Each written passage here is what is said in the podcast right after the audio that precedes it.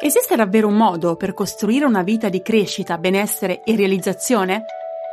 Io l'ho trovato e in questo podcast ti mostrerò come anche tu puoi realizzare i tuoi obiettivi personali e professionali senza perdere l'equilibrio. Condividerò con te strumenti, strategie e il mindset per portare avanti il tuo cambiamento, un'abitudine alla volta. Io sono Francesca Dean, sono un Health and High Performance Coach e ti do il benvenuto su Healthy Busy Life.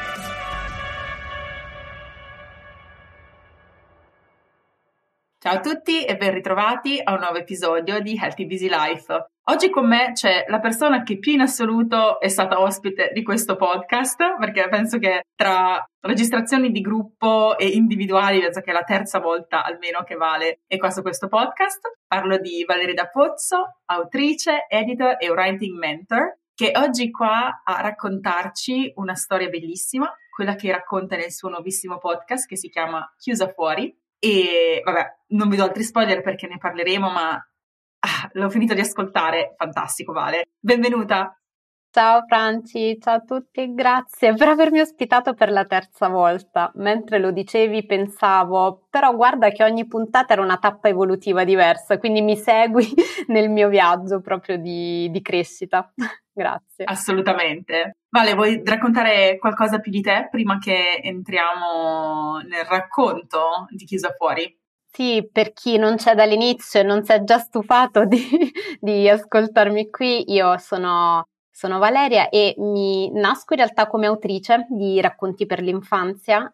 Ho scritto anche racconti per adulti e finché poi mi sono detta che eh, mi ero un po' stufata di scrivere soltanto storie per gli altri, volevo aiutare anche le altre persone a, a, trovare, a creare storie che potessero calzare addosso proprio come dei vestiti perfetti, quindi storie in cui le persone stesse potevano giocare con le proprie parole e trovare la propria voce autentica e quindi mh, ho creato dei laboratori e dei percorsi di scrittura creativa proprio per persone, come dico nel podcast, che desiderano conoscersi un po' di più, ma in modo creativo. Bellissimo. Allora, chiusa fuori, è il tuo nuovissimo podcast, ma non è solo un podcast, è un viaggio introspettivo bellissimo, è una storia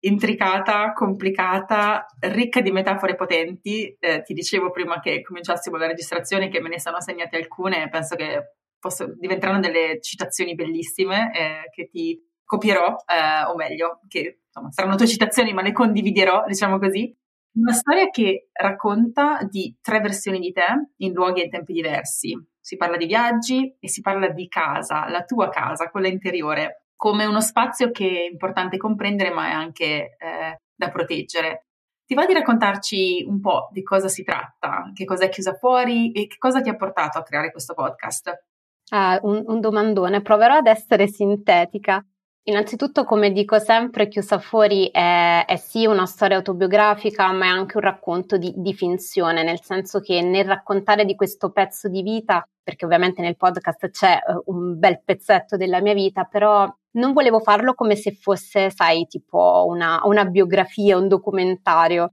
Volevo giocare, come dicevo prima, con, con le mie parole, ma anche con gli espedienti narrativi, con tutte quelle tecniche di scrittura che avevo appreso nella mia professione e quindi mi sono divertita un po'. E al di là di questo, Chiusa Fuori è un po' il racconto di un, di un viaggio, di un viaggio nel mondo esterno, perché il racconto del mio viaggio in, in Andalusia, ho vissuto lì per sei mesi circa, quindi il racconto di questo pezzetto di vita in cui un viaggio fisico ha coinciso con un grande viaggio interiore, perché fondamentalmente quest'anno, quell'anno, credo sia stato proprio il primo mattoncino, il primo pezzetto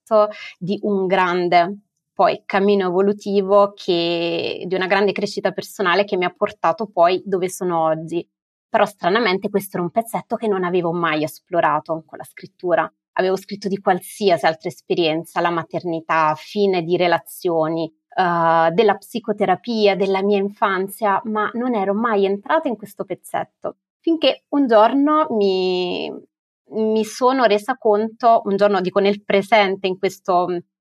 passato recente, mi sono resa conto di sentirmi un po' bloccata, non riuscivo a prendere delle de- decisioni importanti e, e, ho avuto questo déjà vu, mi è venuto in mente di nuovo quel pezzo di vita in Andalusia, mi è venuto in mente che non ne avevo mai scritto, mi è venuto in mente che era stato così importante, mi sono detta sai mai che forse è arrivato il momento di farlo in questo momento? E quindi è nato un po' così, è nata un po' così l'idea. Oltre a questo ci tengo anche a dire però, perché questo è quello che si vede in superficie, quello che apparirà più chiaro, Oltre a questo, Chiusa Fuori però è anche il mio modo per mostrare alle mie persone come si possono usare tutti gli strumenti di scrittura che fornisco nei miei, nei miei laboratori. E questo è un grande regalo, diciamo che ho voluto fare loro perché nei miei laboratori do tanti strumenti di, di scrittura e storytelling utili per fare journaling nella propria pratica quotidiana. E, e quando li do generalmente faccio anche degli esempi per far capire come si possono utilizzare però quegli esempi eh, sembravano sempre così, così distanti perché erano immaginati o erano di comunque di altre persone. Io volevo portare la mia di, di, esperienza di vita e quindi mi sono trattata un po' come il caso studio di me stessa. Mi sono messa a scrivere utilizzando proprio lo stesso schema, lo stesso pattern dei, dei laboratori e, e questo mi ha dato modo poi di far capire loro proprio precisamente come fare. Quindi diciamo che questo progetto è nato da una tua esigenza personale, no? Di andare a comprendere una parte di te, del tuo passato, che sentivi, il tuo intuito ti stava dicendo che era un po' dove era radicato il tuo essere bloccata in questo momento. Poi ci dirai se ti sei sbloccata o se ancora è troppo recente eh, per, per, vederne gli effetti. E quindi eh, hai utilizzato i tuoi laboratori di scrittura e sì, è bellissimo come li hai nemmeno incastrati, fatti fluire all'interno di quegli episodi tra un racconto e l'altro. Veramente eh, a volte non percepisci nemmeno che tu stia, stia, dicendo questo, ti accompagni, il racconto ti, ti, ti accompagna veramente in maniera molto fluida, eh, anche se a me è sembrato veramente di stare proprio su mondi diversi, no? Cioè ti proietti da una parte all'altra. È un podcast, è un racconto che, come ti dicevo, ho voglia di riascoltare, perché secondo me ogni volta che lo riascolti capisci un pezzettino in più, eh, c'è qualcosa in più che capisci anche di, di me stessa, ovviamente, perché ognuno, chiunque ascolta gli altri poi trova anche un riflesso di sé nel, nel racconto.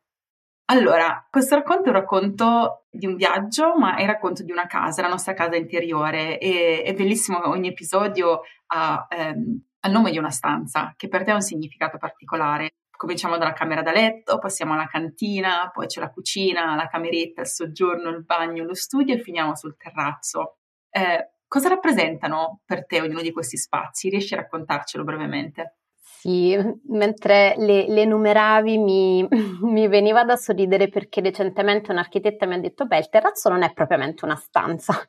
quindi ogni tanto, però eh, è stata eh, quella che invece mi sono divertita più, più a scrivere e, e, adesso ti racconto perché. Al di là di questo ti dico che proprio utilizzare l'immagine della, mm, della casa per me è stato potentissimo perché io amo tra l'altro scrivere per simboli e metafore perché ci permettono proprio di, di sintetizzare concetti complessi in, un'unica, uh, in un unico flash proprio visivo e la casa credo renda benissimo proprio la natura variegata, multisfaccettata del nostro mondo interiore. Un po' come una casa, noi siamo fatti di tante stanze, ma siamo anche più, secondo me, della somma delle singole parti, dei singoli ruoli, delle, dei singoli pezzetti di identità, un po' come una casa che più delle singole stanze, ma è, è data anche dal modo in cui, in cui la viviamo, dell'esperienza che ne facciamo. E quindi all'interno di questa grande eh, simbologia eh, ho provato a dare una mia interpretazione simbolica e non delle diverse stanze.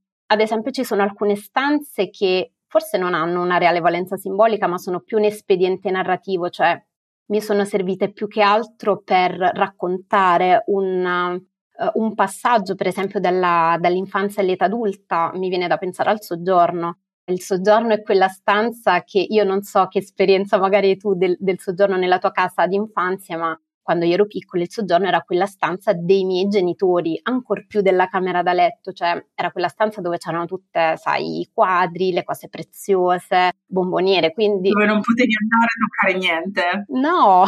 no, soprattutto nella mia casa d'infanzia eh, il soggiorno era un, era un tutt'uno, era un soggiorno salotto, quindi di quelle cose che dovevi star lì seduto, proprio, capito, composto e invece nella casa di oggi, nella casa dell'età adulta, è una delle stanze che più parla di me e di mio marito, anche perché è, è casa nostra. Però è la stanza che riflette proprio le nostre passioni, ci sono le foto dei nostri viaggi, i libri, i dischi, quindi eh, mi sono divertita ad esplorare proprio questo passaggio in quel caso. E, e, poi invece ci sono stanze a cui ho affidato il racconto della nostra ambivalenza, um, così come ci tenevo a normalizzare il fatto che mm, molte esperienze della nostra vita sono caratterizzate da una grande ambivalenza emotiva, una soprattutto la maternità, no? Che è un'esperienza che ci porta uh, gioia e, e forte rabbia, paura, ma anche grande entusiasmo ho voluto uh, rappresentare un po' questa dinamica qui utilizzando anche due stanze. Nel caso specifico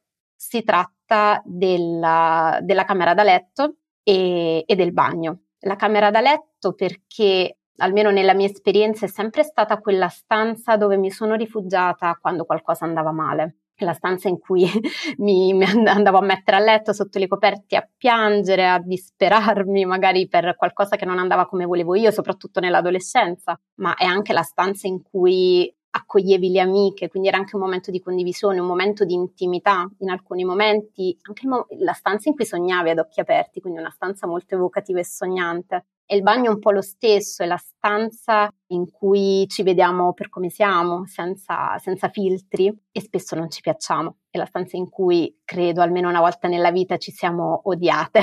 forse, uso un termine forte, ma è anche la stanza in cui penso che ciascuno di noi ha veramente imparato a volersi bene, guardando, guardandosi allo specchio e accettando non soltanto le imperfezioni, diciamo così, del corpo, ma anche quelle dell'anima, forse. E infatti è la stanza a cui ho affidato a livello di processo creativo nella scrittura la fase di quello che io chiamo editing gentile delle nostre storie, quindi quel momento in cui uh, ci troviamo a dover rivedere un po' il nostro dialogo interiore per uh, renderlo un po' più gentile e rispettoso verso noi stesse.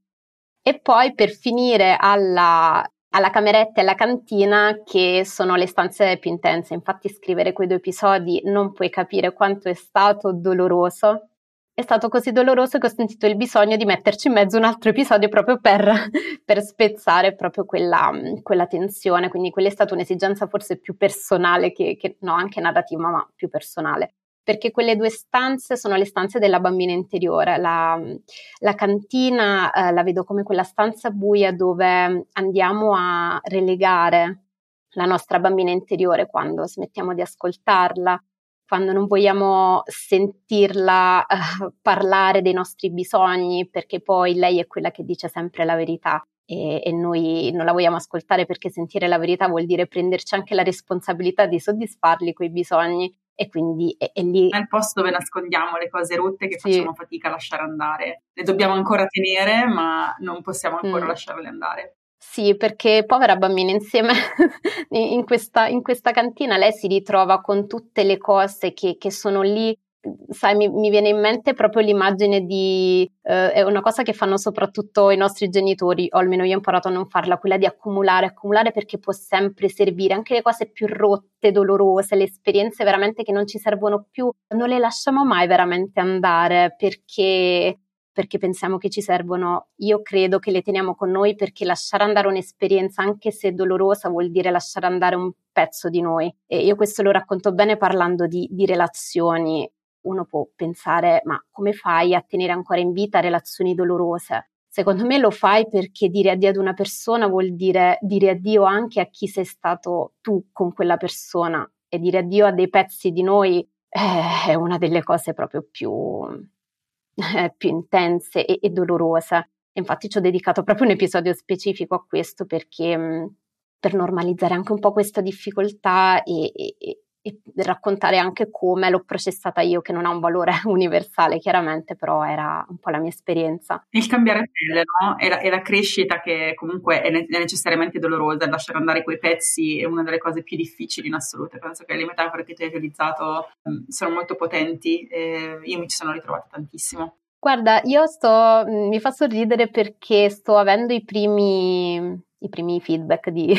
eh, dai primi ascolti e al di là di tutte le cose carine che, che, mi sono state dette finora, però la cosa che mi è rimasta davvero impressa è questa, cioè mi sono rivista proprio in quel simbolo, in quell'immagine lì. Più che nelle esperienze di vita, proprio c'è stata una, un senso di, di, appartenenza e di ascolto e di accoglienza proprio a livello di immagini e, e quello è la cosa che mi ha fatto più felice perché vuol dire che mi sono complicata la vita per scrivere tutta questa storia, ma almeno ne valsa la pena. Sì, assolutamente. Senti, una delle frasi che mi ha colpito di più nel podcast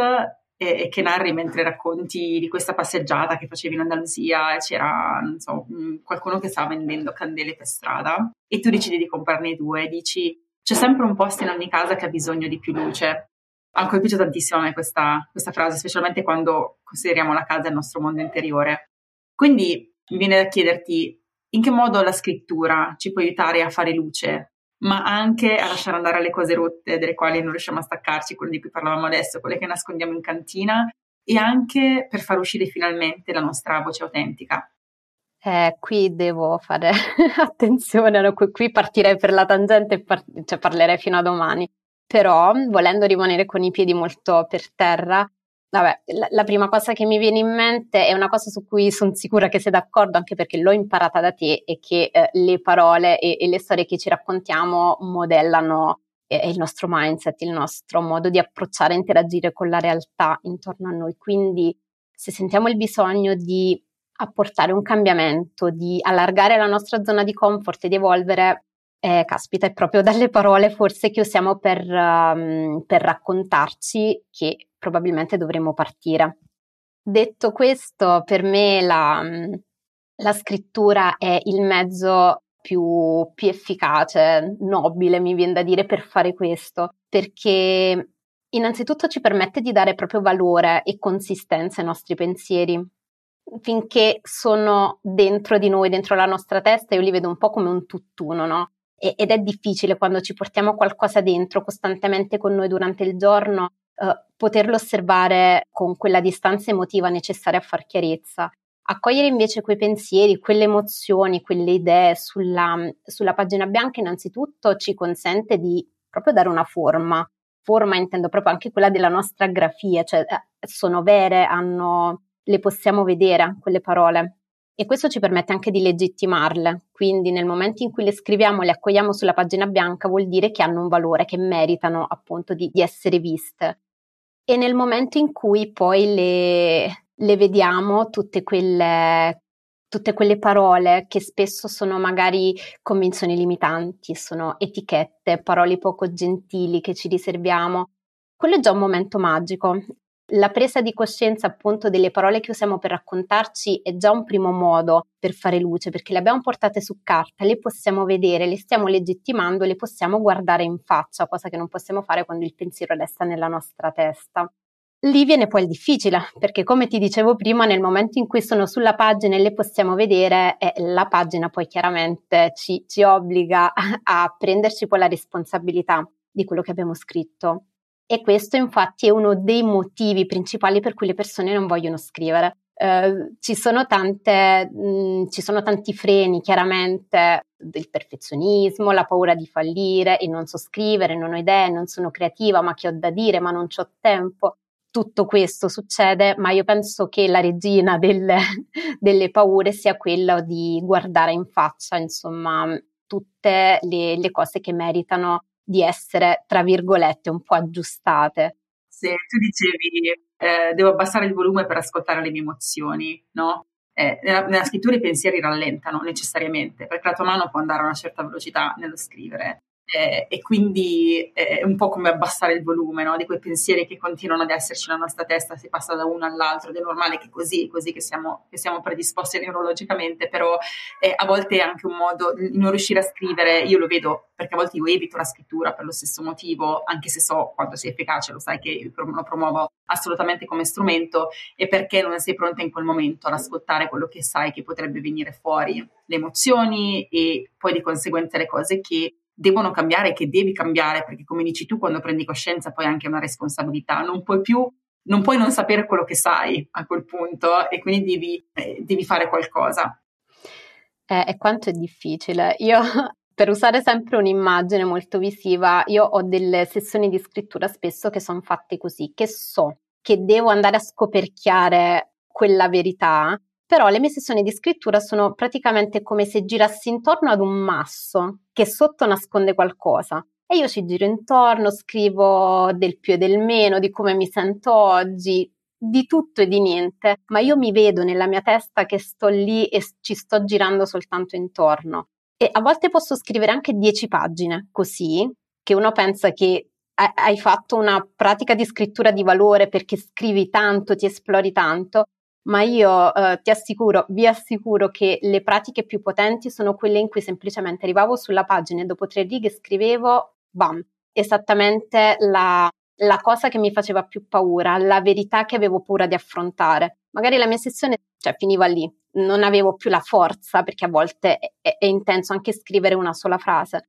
a volte non avevo più la forza di andare oltre, però intanto quelle sono proprio le sessioni di journaling che si sono rivelate poi essenziali, fondamentali, perché sono state proprio la presa di coscienza che poi mi ha dato proprio il là per avviare attraverso tante piccole azioni, ecco, ma ci vuole attraverso quella presa di responsabilità, un processo di cambiamento che ovviamente è stato molto lento. Però che potere, che forza è accogliere sulla pagina semplicemente anche una parola o una frase e guardarla in faccia e consentirle di dirci, cara mia, adesso si deve fare qualcosa. Sì, anche perché a volte non, cioè, non, come possiamo trovare la nostra voce autentica se non conosciamo la nostra voce attuale, se non conosciamo la, la voce, i pensieri che abbiamo adesso, il critico che abbiamo, interiore che abbiamo adesso, le cose che ci diciamo, come possiamo tirare fuori invece chi siamo autenticamente se non conosciamo il nostro punto di partenza. Tu lo sai perché hai fatto vari dei miei percorsi, ma c'è sempre, io parto sempre da lì, dove sei ora, dove sei ora. Se non sai dove sei ora, non sai nemmeno da dove partire, quale direzione prendere per andare dove pensi di voler, di voler andare, posso che tu lo abbia chiaro. E quindi è così importante avere quell'apertura, avere quell'ascolto di dire ok, sono lì. La cosa difficile è accettare dove siamo e a volte, a volte evitiamo la scrittura, magari anche per questo, perché facciamo difficoltà ad accettare che siamo dove siamo, vorremmo essere da un'altra parte, vogliamo tutto subito e non abbiamo quella pazienza di fare quel percorso lento di cui tu parlavi. Eh, quanta ragione. Infatti, non a caso ci ho dedicato un episodio intero del podcast a questa cosa. Eh, è l'ingresso in cui dico proprio questo. Uh, anche quando si inizia a scrivere una storia, si ha quasi la, l'ansia di arrivare subito al nocciolo, no? Quella parte introduttiva la si vuole sempre saltare, intendo proprio anche da, da fruitori, da lettori. La leggiamo sempre svogliatamente, que- quelle prime pagine, e, e invece è fondamentale partire proprio, come dicevi tu, dal momento e dalla persona che, che siamo in questo momento, accettare anche il disagio che è dato dal fatto che magari in questo momento sembra non succedere nulla. Tant'è vero che nel podcast io proprio mi, mi, chiedo ad un certo punto da dove inizio a raccontare questa storia. Ci sono tanti punti fighissimi da cui potrei partire e alla fine decido di partire dal punto che sembra proprio più noioso in assoluto, quello dove sembra non esserci tutta questa vita come l'ingresso di una casa che invece poi uh, faccio vedere come può raccontare già tanto di, di noi ed è un po' quello che dicevi tu, già il momento in cui siamo adesso, se lo esploriamo e ci stiamo, ci consentiamo di stare anche in, quella, in quel disagio lì, ci, ci parla tanto. Comunque è chiaro che il percorso che tu racconti nel podcast, così come il percorso di scrittura, non è un percorso lineare, no? è un percorso che è caotico, è messy, come si dice qua in America, è doloroso, è,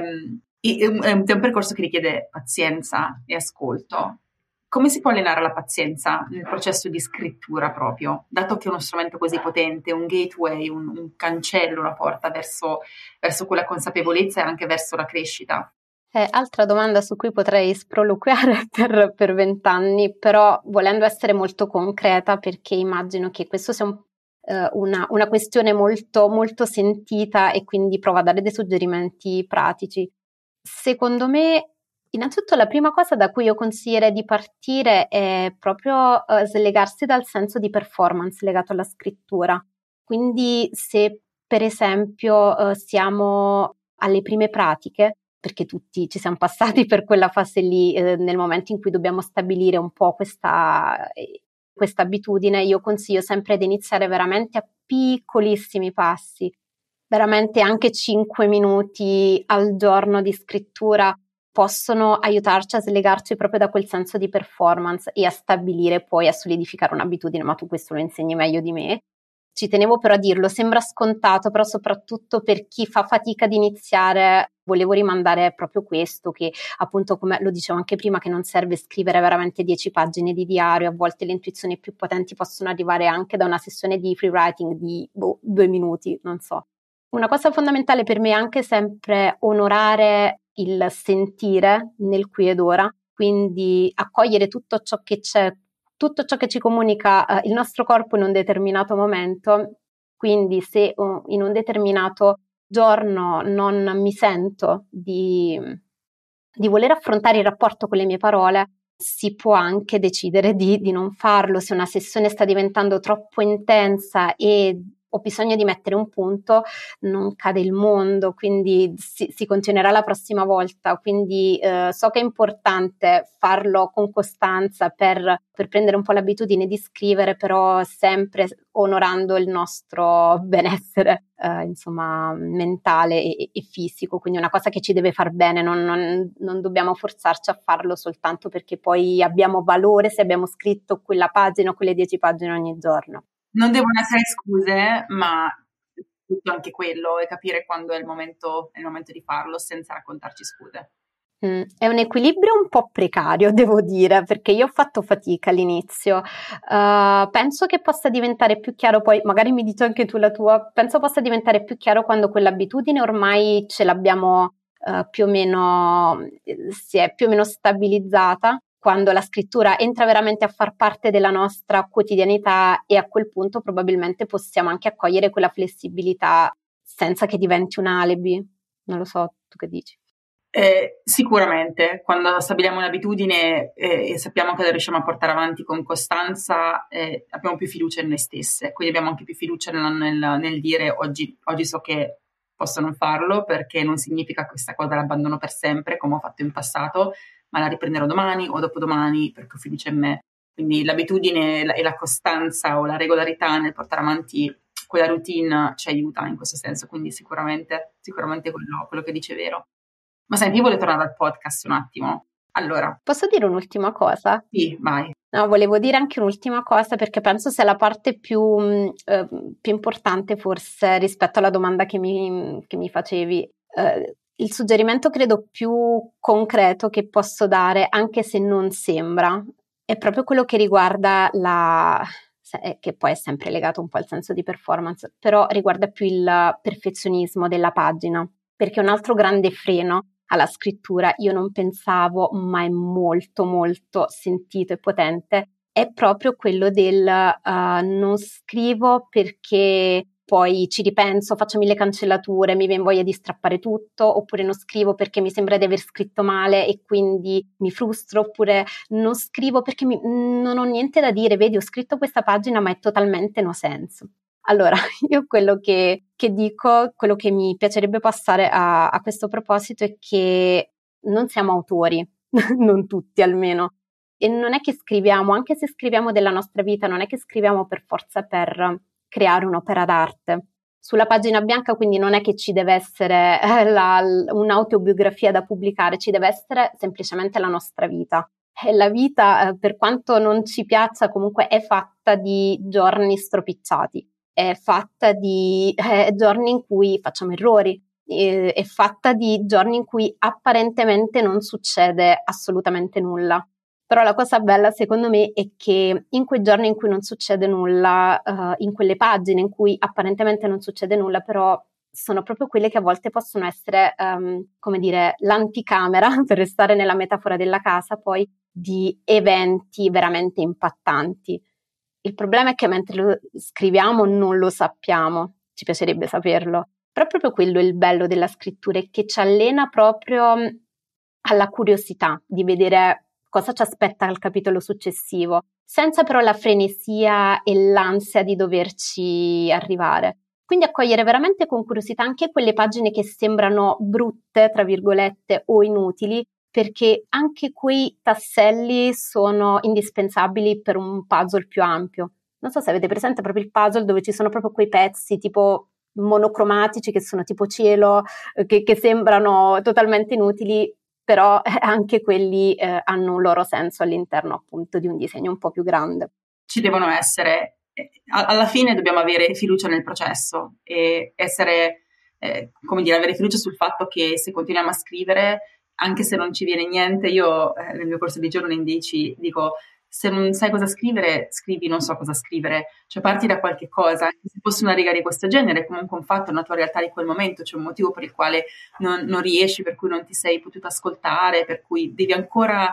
come dire, eh, eh, scavare dalla superficie, arrivare un pochino al fondo affinché poi le cose che sono dentro escano fuori, ma con il tempo che, che ci vuole. Se c'è abbastanza pazienza e perseveranza e se ci fidiamo, ci affidiamo al processo, non possono non arrivare le risposte. È doloroso, sicuramente, avremo delle sorprese positive, negative, non lo so, utili in ogni caso, ehm, però quanto di noi scopriamo e quanta leggerezza portiamo nella nostra vita, perché poi magari all'inizio sentiamo la pesantezza della verità abbiamo, di cui abbiamo avuto realizzazione in quel momento, però poi abbiamo, come dire, ok, ora su questa verità che cosa posso farci? Anche perché è un messaggio bellissimo che tu lasci nel tuo podcast è il fatto che noi non possiamo cambiare le storie, però possiamo cambiare come noi viviamo le storie, riscrivendole, e quindi possiamo guardare una storia dolorosa, una storia che è pesante e riscriverla in un modo che invece ha un senso anche per, nel nostro percorso e quindi portare leggerezza anche, cosa che non possiamo più cambiare.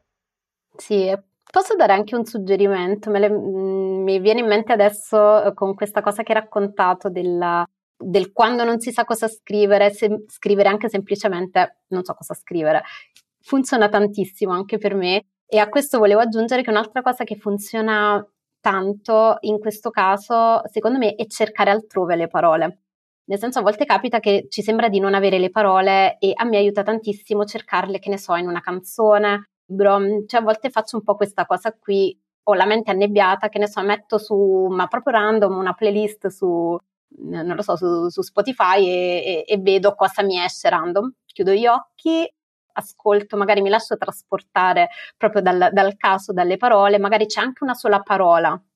anche una preposizione, cioè per dire proprio anche una virgola che mi ispira e parto da lì, e piuttosto che rinunciare proprio e non scrivere nulla, a meno che proprio ci sentiamo di non volerlo fare, però Ecco, la scrittura secondo me ci aiuta anche ad essere creativi in questo senso, a cercare proprio soluzioni creative, cioè fuori dai nostri soliti schemi. Quindi questo è anche un po' un invito a, a recuperare quella bambina dalla cantina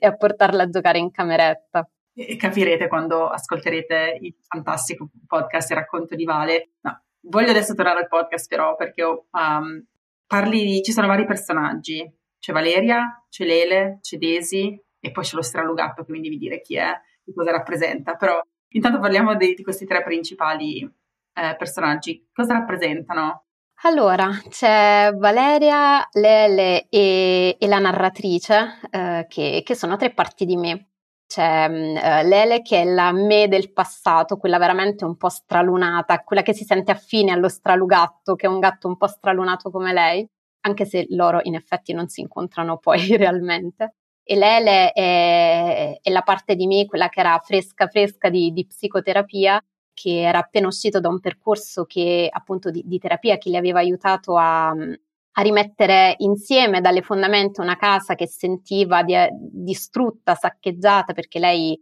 era appena uscita da una relazione devastante e quindi stava provando, aveva messo insieme appunto i pilastri, le basi di quella, di quella casa eh, e adesso doveva un po' riempirla dentro con, con nuove esperienze, con nuove consapevolezze. Poi c'è la narratrice che si ritrova nel presente a rivivere una situazione un po' simile a quella di Lele nel passato, perché così come Lele in quel punto del passato, quindi alla vigilia del viaggio per Granada, si sentiva un po' bloccata da, da alcune paure, anche la narratrice nel presente, cioè, cioè io mi sono sentita un po' bloccata nel mio, nel mio presente,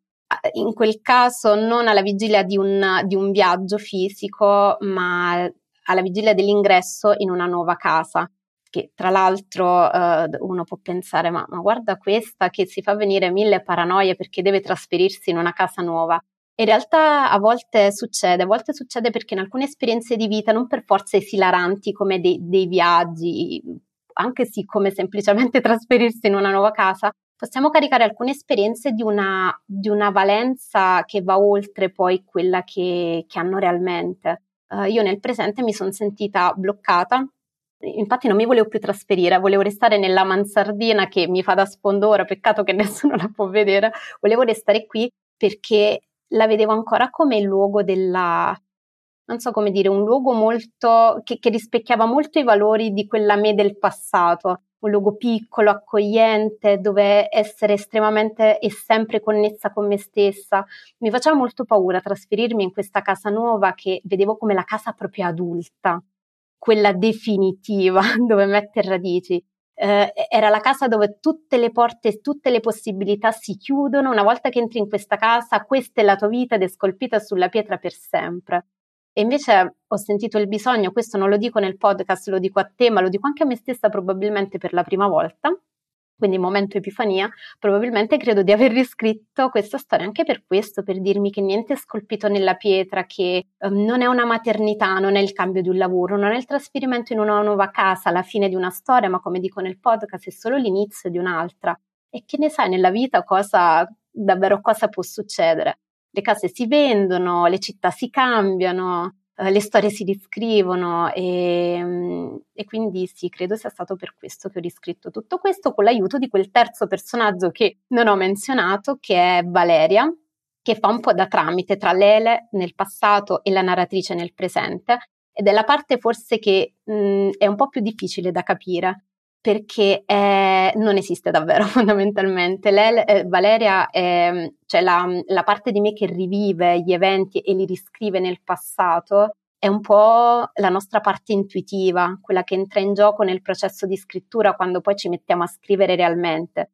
Chiaramente noi siamo nel presente, quindi non è che torniamo materialmente del, nel passato, però c'è una parte di noi fatta, non so, di, di coscienza, di intuito, di memoria, di pensieri che però in chissà quale dimensione lo fa e ho voluto dare una consistenza anche a quella parte, perché è una parte reale, una parte che esiste e, e se ce la immaginiamo forse, se ce la immaginiamo proprio vicino a noi mentre riscriviamo un pezzetto della nostra vita, forse ci sentiamo anche meno sole. Um, Valeria è io, io, parlo sempre di la noi stessa autentica, no? la higher self, la parte di noi, quella che sta dentro, quella che ci porta veramente verso la crescita e l'evoluzione che, che noi desideriamo veramente, che non si fa bloccare dalla, dai, dai, limiti, dalle credenze limitanti, ma fiducia sul fatto che insomma vive, vive un po' nell'abbondanza anche quando, anche quando c'è scarsità nel concreto. E, è la stessa cosa, questa è la domanda genuina per capire, per capire che ruolo ha questo, questo terzo personaggio. Sì, è esattamente quella, è, è la parte di noi che appunto scalpita per evolvere, che è la parte di noi che vuole il nostro benessere, infatti è poi la parte che materialmente mette fine, cioè non che materialmente perché lei rivive il, un passato già scritto, però è la parte che riscrive, che rivive la riscrittura di quella parte, diciamo così. Eh, che rivive i, i momenti salienti più importanti e dirige il processo di scrittura appunto verso la direzione della crescita. Non, non, so se si capisce detto così, ma Valeria è quella parte proprio che si chiede anche costantemente durante il viaggio qual è la mia idea autentica di felicità. È, è la parte che mette costantemente in discussione le storie acquisite sulla felicità e prova a riscriverle. All'inizio fa un po' fatica come tutti perché poi le assorbiamo, c'entrano sotto pelle un po' tutte quelle storie, no? sulla felicità che deve essere un traguardo, che deve essere collegata ad azioni specifiche. Quindi anche lei, come tutti, fa, fa fatica, ma questo fa parte appunto di quel percorso che non, è, che non è lineare e poi alla fine, non dico qual è, però ci arriva un po' alla sua, um, alla sua conclusione. No spoiler, no spoiler perché dovete andare ad ascoltare tutto, gli 11 bellissimi episodi di Chiusa Fuori, metterò nelle note a, a questo episodio il link per poterci arrivare. Vale, grazie anche per il bellissimo viaggio che abbiamo fatto in questi, in questi 40 minuti insieme. Ehm, raccontaci un po' dove ti possiamo trovare, ovviamente metterò tutti i tuoi contatti, però